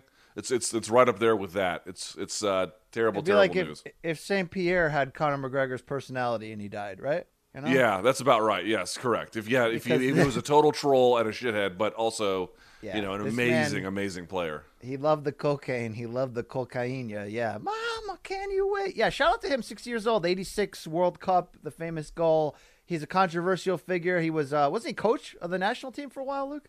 Yeah, but they didn't do too well. But yeah, Yeah, or manager. he's al- he's always call it. compared to Messi because he was uh, a tremendous club player, but he brought a World Cup back to Argentina, and Messi has never done that. So I watched the that doc. Did worth. you see that doc that came out in the last couple of years about when uh, when Maradona signed with that uh, uh, what was it Italian club team? That whole doc about that.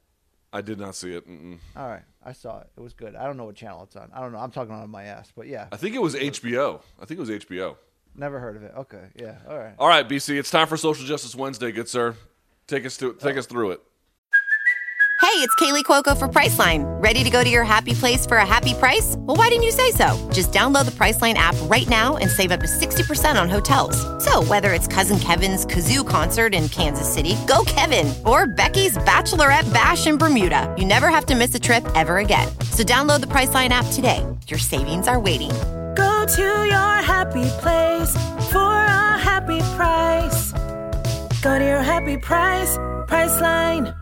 All right, this is where we look at the interwebs and we bring in the honorable one, Judge Luke Gator Bop, Ginsburg. bop, bop, bop, bop. Luke Bader Ginsburg to rule on some street beefs that have been brought to the interwebs. Hey, Teofimo Lopez, you know that fella. We love him. He came out and got the game heavy on Twitter. He said, go ahead and MV me. I'm boxing's MVP and I ain't going nowhere so you can get to know me. Hashtag the takeover. I love that reference, Luke, right? Yep, I guess. Okay. All right. Well, the rap references continued. He followed it up with a line that apparently, I don't know this stuff, Jadakiss dropped in a Ja Rule song called New York. And he said, And I'm not cocky, I'm confident. So when you tell me I'm the best, it's a compliment. So this is him just flaunting, peacocking. I'm, I'm down with it. Then finally, Luke, he showed off his knockout power with this quote tweet at Ryan Garcia. Rye Guy came out and said, I'm constantly in competition with myself.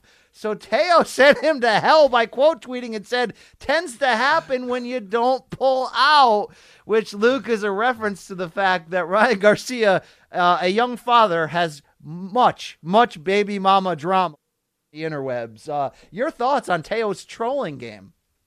Well, you know, I'm not the biggest Jadakiss fan, but okay, he's feeling himself. Whatever, that's fine. But you know, when it comes to the uh, the uh, attacking of Ryan, I, I'm always here.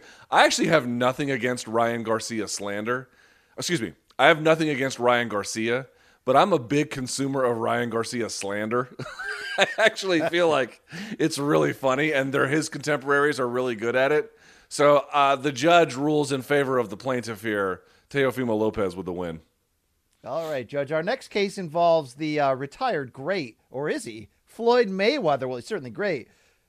But wow, is that my voice twice? All right, a little Yeah, echo I love hearing echoes on uh, the the feed, BC. It really makes the show go smoothly. Well, Luke, I don't know if you saw it, but one internet troll himself, Logan Paul, posted a video on IG talking S about Floyd. Let's go to the videotape. What's going on with the Floyd Mayweather I'll fight? you, I I'll asked him you. about it and he didn't say anything. Let me tell you, let me tell you this.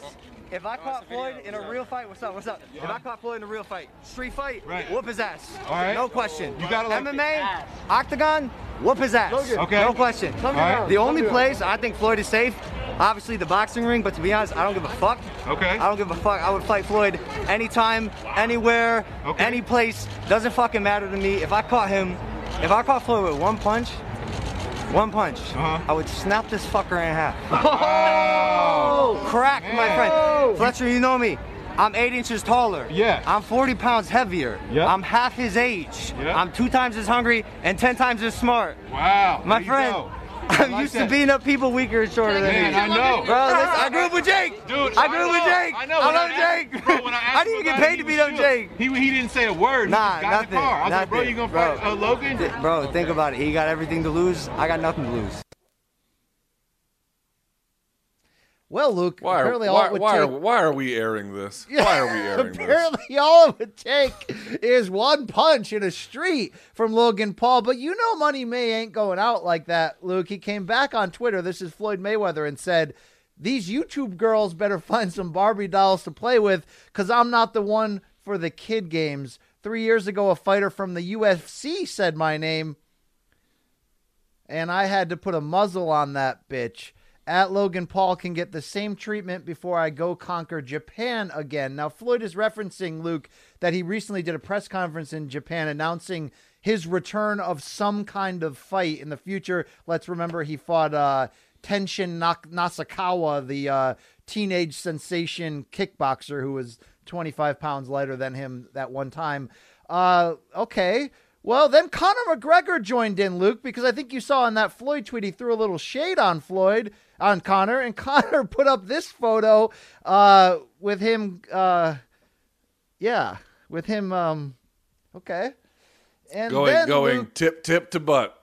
and then Logan Paul came back to Floyd's tweet and put up 50 to 1. Uh 50 and 1. I'm sorry. Floyd's record Right, right. after he fights Logan.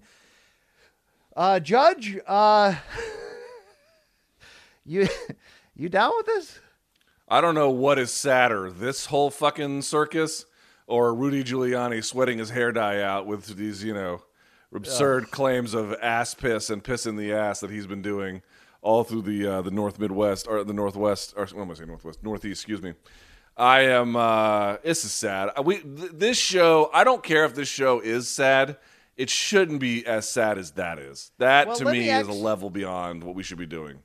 First of all, I like Conor's response there. It's it's hilarious. It's on point for this show. But Luke, in all seriousness, uh, it wa- it wasn't Floyd wasn't too good for tension. Okay, Floyd will cash your check if there's a lot of it. Floyd obviously knows that these YouTubers are gaining momentum. Uh, do you think he would really fight Logan Paul in a boxing match? And you know, after after you crapped on it a few times, would you be interested? Would there be any form of like, all right, let's see what this looks like? I'm not doing this. I have diarrhea, and I'd like to go to the next topic. Okay, okay, all right, all right, Judge. Well, I'll respect your. Our final SJW shot of the week comes from uh, UFC. Uh, what is he? A featherweight? Andre Yes. Touchy Fili. He says on Twitter, I don't effing trust cat people. Not all the way, at least. Even the ones very close to me in my life, even the ones I've known for years. If you get asked cats or dogs and you say cats, and you really feel that in your heart, there's something wrong with you. Luke, uh, doc, uh, Judge, Judge Luke Bader Ginsburg, um, can you weigh in here because I think this is way off, Luke, way off. Yeah, this Come is super way off. Dude, cats are awesome. Now, I don't know if I'd pick them over dogs, but I certainly wouldn't pick them under. People, like, there's this weird thing where people like to slander cats, and it, it- it's this sort of same, like, memeish thing where people are like, oh, I'm scared of clowns. No, you're not. You heard five other people say that, so now you repeat that. None of you are actually scared of clowns. Stop lying. It's the same thing with cats. It's like, oh, yeah, there's totally something wrong with cats. I mean, yes, you do catch people with like 30 cats in their house and they smell like piss and they have to get evicted and all the cats euthanized. You don't really see that with dogs in the same way. You do get some, you know, eccentric personalities like you over there with the world's worst fucking mask that I've ever seen. Uh, you look like a rat that had drank neon fucking. I mean, it's like it's like if Master Splinter had the worst costume ever over there. What are you doing? that was my Reggie Jackson mask. I'm a cat guy. Come on, touchy feely. Dude, cats are fucking cats are fucking awesome. Your dog is not going to go catch a fucking lizard or a squirrel, you know, and bring that shit to your door. They don't suffer fools kindly. They'll smack your ass around. And uh, you know, they're fucking hilarious in their own way. But I also love dogs. I think dogs are super amazing and uh, your life can profit with having either in them. Thank you for that. I didn't have dogs at all until about three years ago, and look, they've changed my life. I love them. I love my two dogs. All right, shout out to Molly, the Wonder Dog. But Luke, I'm a cat guy for life. All right, touchy feely. By the way, uh, I really like that that weed thriller that uh, Mr. Faber put out. I know you're in it, Luke. Okay, I know you didn't get any royalty check from that. I like touchy feely's performance in that. But uh, hey, Judge, he's dead wrong on this. Okay, all right. Super, You know? super dead You think. Jay's the cats cat are guy? awesome. Jay's probably a cat guy too, right? Jay is probably that guy in the documentary "Don't Fuck with Cats" that murders the cats at the beginning. All right, that's your uh, street justice, uh, social justice for the week on Wednesday. Okay, hey Luke, let's bring our Friday segment to Wednesday this week. Again, a reminder: we will have a bonus Friday Q and A show with Luke and I that was pre-taped. But here's a little dead wrong early, Luke. When we look back, right. Oh, there it is. On the week of hot takes on this show, it's called Dead Wrong. Luke, here we go. Saturday night during UFC 255, during Jennifer Maia's ring entrance, you tweeted. Dirty Deeds Done Dirt Cheap is an uncomfortably appropriate walkout song for a fighter. The Yes. problem, Luke, was Maia walked Yes, out to. TNT by ACDC, Yes, not Dirty yes, Deeds. yes. Bro, you're know, it's dead like- wrong. I know. It's like tweeting. Uh, it's like the equivalent of tweeting like "Teenage Wasteland" for the song being called Baba O'Riley. BC, you ever heard the Cannibal Corpse cover of TNT? No, no. It is fu- No, excuse me, not Cannibal Corpse. It's uh, Six Feet Under, the, who had the the original lead singer of Cannibal Corpse uh, is now the singer of uh, Six Feet Under. They do a cover of it, and it is fucking awesome. So I highly recommend that. Yes, fine.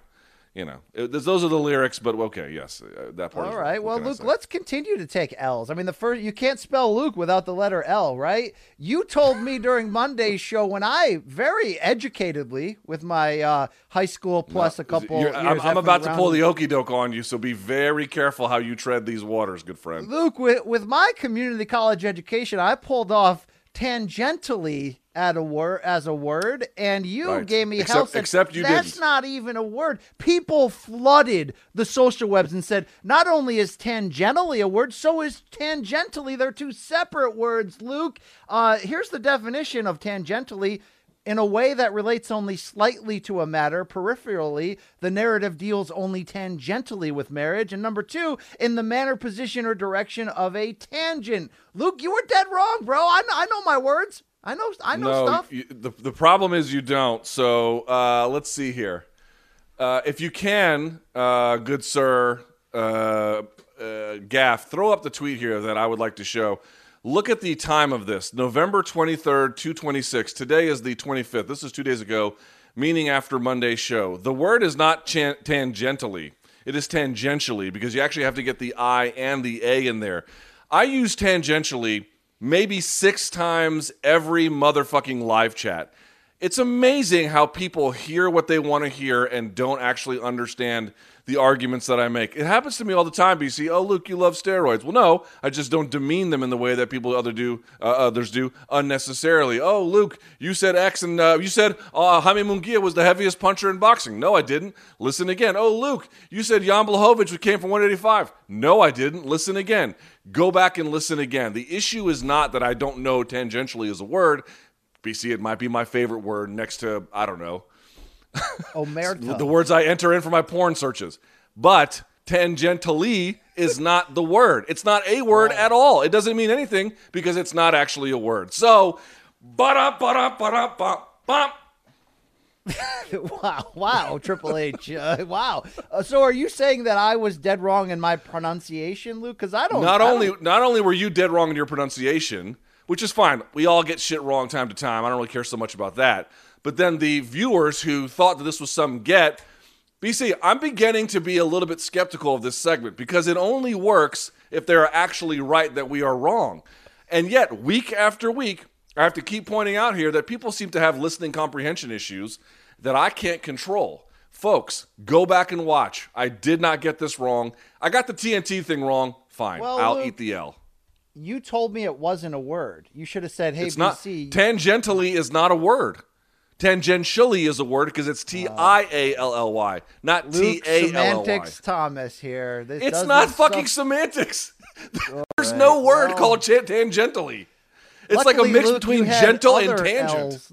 Luckily, you had more L's this week, Luke. In your instant analysis to 255 on the Morning Kombat channel, you said Valentina Shevchenko has five title defenses of her flyweight title. Luke, that's dead wrong. She has four, bro.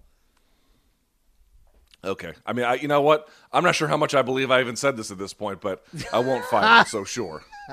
Wow, look at look at I how can't- Trump honestly, you get. Sad. I- no, it's not. No, Sad no, no, no. point. Trump. Tr- Trump would be asserting something without facts. I'm giving you the facts.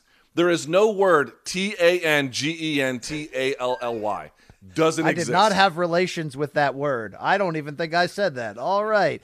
Uh, Dead Wrong continues. Look, uh, there's jizz on my dress, guy. You were there. I have proof. Luke, uh, I was dead wrong on Monday when looking at Tim Means' uh, resume, which includes 23 UFC appearances. I made the assumption that outside of the Mike Perry win, he's Tim Means' good fighter, but his best win is a win over Wash Thiago Silva. Turns out I was dead wrong, Luke. I meant Wash Thiago Alves was his best win. I got my Brazilian screwed. Paulo Thiago, Tiago, I don't know. Yeah. Thiago yeah, but is that who is that who you meant in your I mind? I meant Thiago Alves, and I forgot that Thiago Silva existed. When I said it, I was like, "Wait, is that Maheta? No, Maheta is. uh Yeah, I, look, Luke, I'm not perfect. Okay, I took it. I'll take the L. All right. It's lots of Tiagos, bro. They get, there's a lot of them. Them donks.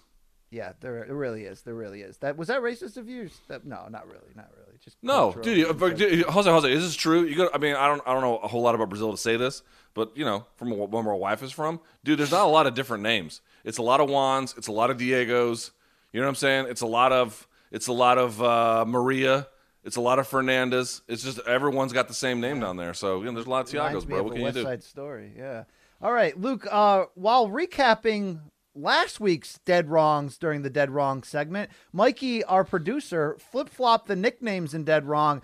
So remember, we kind of did a reverse double cross, send them back to hell because apparently I did call Fel- Paul Felder the Red Dragon when his nickname is the Irish Dragon. No, no, Uh, you call. No, no, BC, you got it right. You called him the Irish Dragon, and someone said that No, uh, they're saying we were wrong. I think the whole point of this being on the list is they're saying we tried to send our producers double back to hell, and they're saying I was wrong to begin with. It's just that it was presented in a weird way. I don't care. This segment sucks. All right, Luke, let's Uh. Yeah, roll dude, on. Okay. listen, folks, here's the deal. You want to submit to Dead Wrong, morningkombat at gmail.com. You might want to double check, is all I'm saying. You might want to go through that with a fine tooth comb, because otherwise, I'm a fucking dunk on you. Or no, actually, no, I'm going to do the Mutombo. Uh uh. Uh uh. All right. Well, not going more, to happen. Luke. During Mondays, have you seen this shit? I showed the video of that Czech fighter from the I Am Fighter promotion getting the spinny shit KO and then doing almost a Third Reich Hitler thing. And somebody wrote in to say, hey, BC, that Czech fighter salute was not a Nazi salute. Czechs were actually not fans of the Nazis at all, and it's more likely a reference to the most famous Czech athlete of all time, Jaromir Jagr.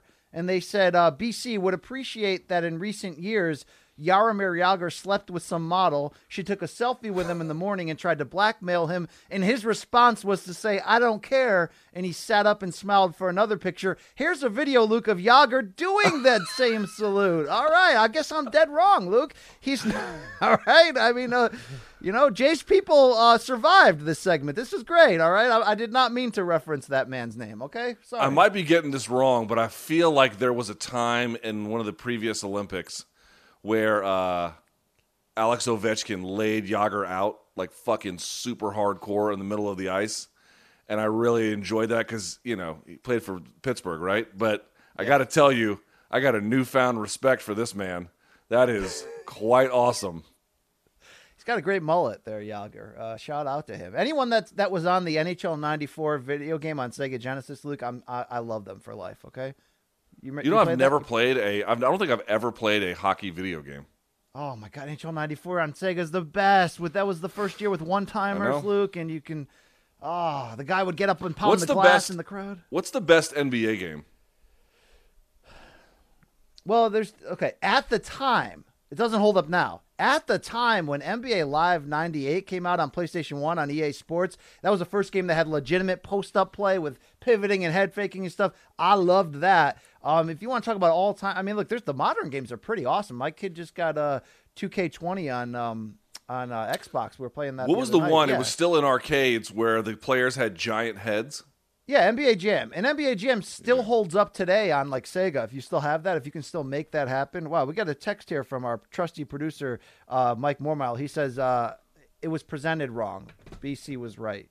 It was presented wrong. Whatever. I, I've Whatever. on the on the Irish Dragon thing. I don't even know what that means anymore. Either do I. The segment's done. Hey, let's go on to our other segment we love. When we put the spotlight back on the fans, Luke, it's our fan submissions of the week. Do we have a uh, graphic for this? There it is.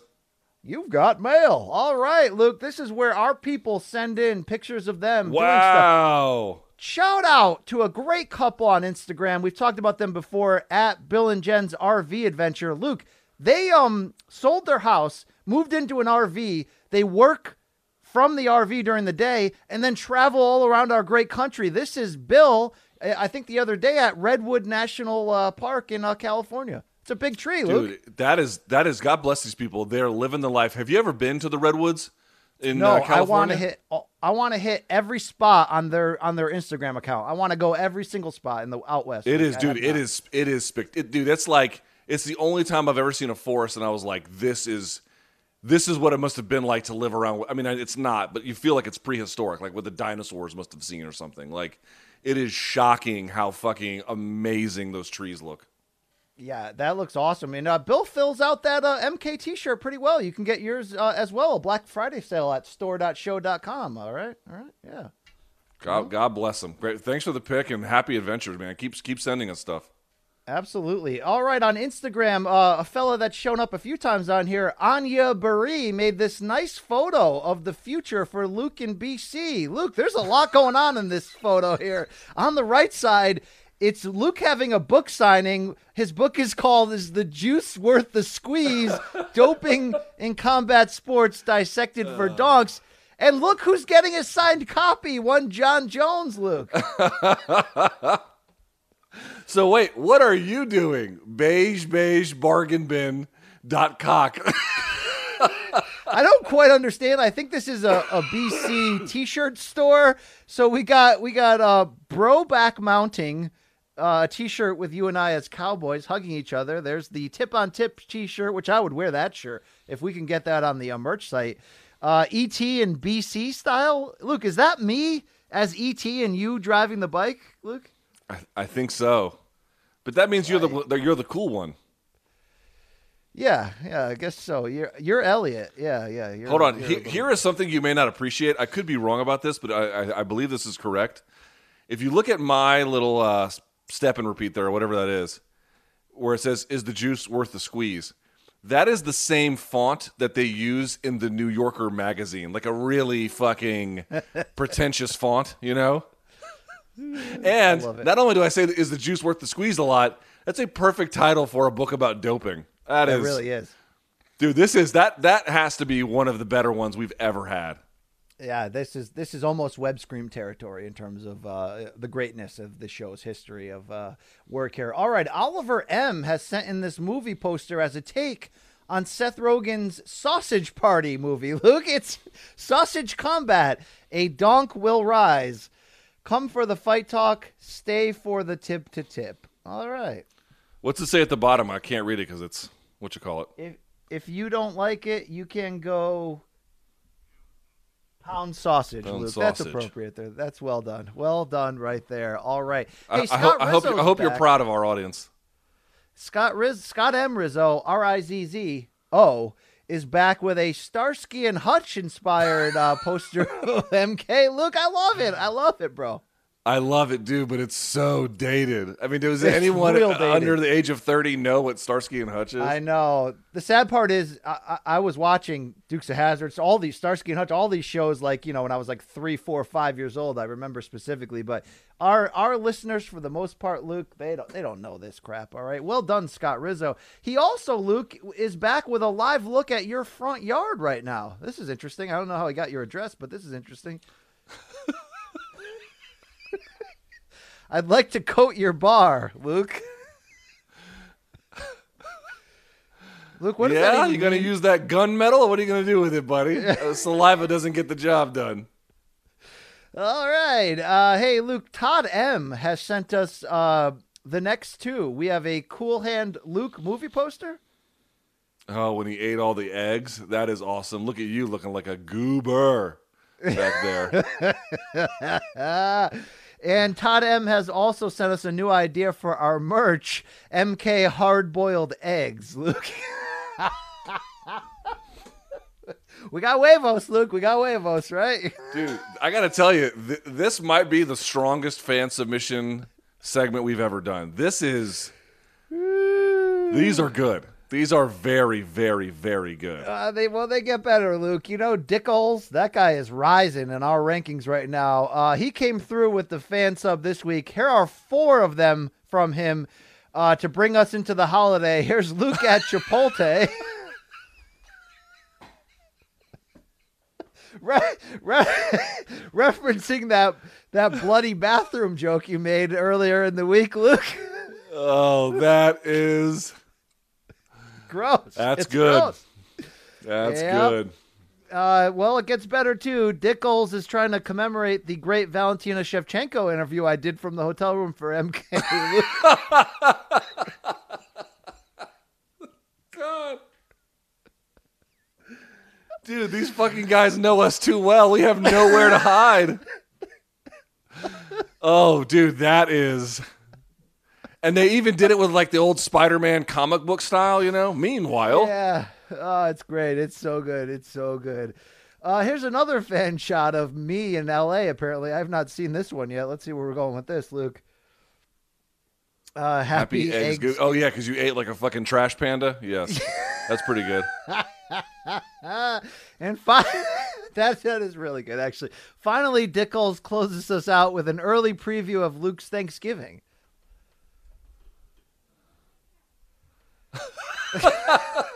So, hold, so okay, so hold on. So if you get this, uh, Rogan showed me this thing, this the thing you wear on your head. I didn't know what it was. It's something you can wear for like you know, in a COVID inspired world. Uh, Everything is correct except they're even with this BC. There's not going to be turkey at my table, big guy. I'm not eating Yeah. that shit. Well, there's a little elote right there, right? You get down with that, right? Oh yeah, the, dude, the street corn. Fuck yeah, I do. Hell yeah. I could see you wearing that though to allow 80 year old Rob Thomas a chance to celebrate with you, right? Nah, I gotta go see him separately from this. That's too funny. If though. you're gone, baby, you'll need to come home. That is He- funny. That is Luke, really he's funny. never been called Rob, right? Ever? No, I don't think so. I think I'm gonna call him Rob. Well, I gotta say, Dad? I mean, you know what? Hold on, BC. That was round of applause for those guys. Uh, Shout out was- to Todd M, Scott Rizzo, Dick Oles, all the crew. All right, well done, people. Yeah. Well done. By the way, if you're not good at if you're not good at like um, Photoshop, don't worry about it. Do what our gentleman who's in the RV does. Just you know, wear some gear and then you know wear your gear out in some kind of place, or you and your buddies drinking forties, or you know something like that. Just as long as you're sporting the gear, we'll give you some shine on the show, right, BC? Oh yeah, you know, sell first of all, sell your house, sell all your belongings, move into an RV, right? And then you pr- you got three shirts. If two of them are MK, you're bound to take some photos with them. You know, it's fantastic. I love it. Uh, all right. Well, with that in mind, let's do this, BC. Uh, submissions, including for Dead Wrong, although please, you know, try to tighten those up a little bit. You can go to morningkombat at gmail.com. Morningkombat at gmail.com is the best place to get those in. Send them along. Please don't stop. You know, the show works as a two way conversation, so we need your help in that regard. So appreciate everyone who has done that just the same. Uh, video, of- course, you know, thumbs up and subscribe to the channel. We're almost at our goal for the, the rest of the month. Help us hit 70K before we hit December 1. And then uh, here we are on socials, BC. You can get to us on Insta. You can get to us on uh, the tweets. And then Morning Kombat is consistent all the way through. By the way, you can also have a vanity URL, youtube.com slash morning kombat. Reminder, Friday we will, we will have fresh original content up. Saturday, of course, you have UFC as well as Roy Jones and blah, blah, blah, blah, blah. Um, so be on the lookout for some content related to that. If you want to try Showtime, you certainly can. Showtime.com is the place to do it. 30 day free trial. If you like it, you can keep it. If not, you can pound sand. Be on the lookout for our socials on Friday because we'll give you the, the code to get gear from store.sho.com, morning kombat gear on sale for Black Friday. All right. So there we have the world's weirdest person with a werewolf mask that is supposed to be a cat. I've never seen cat with teeth like that, bro. Never in my life. Take You look that, like the most fucked up member of Slipknot. Yeah. Can I join Gwar like this, Luke? Please. No, on. dude, dude, you ever seen Gwar in person? Their shit is amazing. But okay. I, I hear it's legendary. Uh, I have to go. I have to go to Whole Foods and shop for groceries, so that's going to be fun.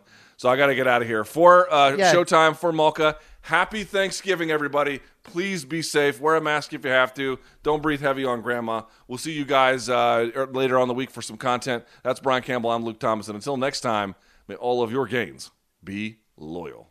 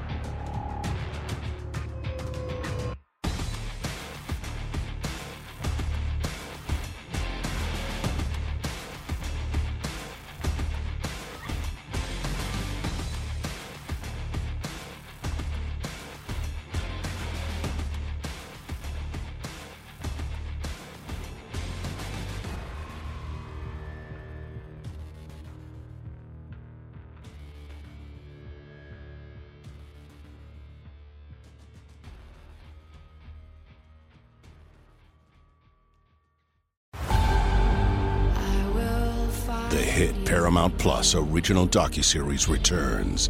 The last time I saw Max, he looked at us laughing, and then everything changed in a blink of an eye. My feeling as a detective is that He was murdered. Yahoo Entertainment calls it a spine-chilling docuseries showcasing real-life tragedies What if it was your child who went missing? We need to know the truth. never seen again. Now streaming on Paramount Plus.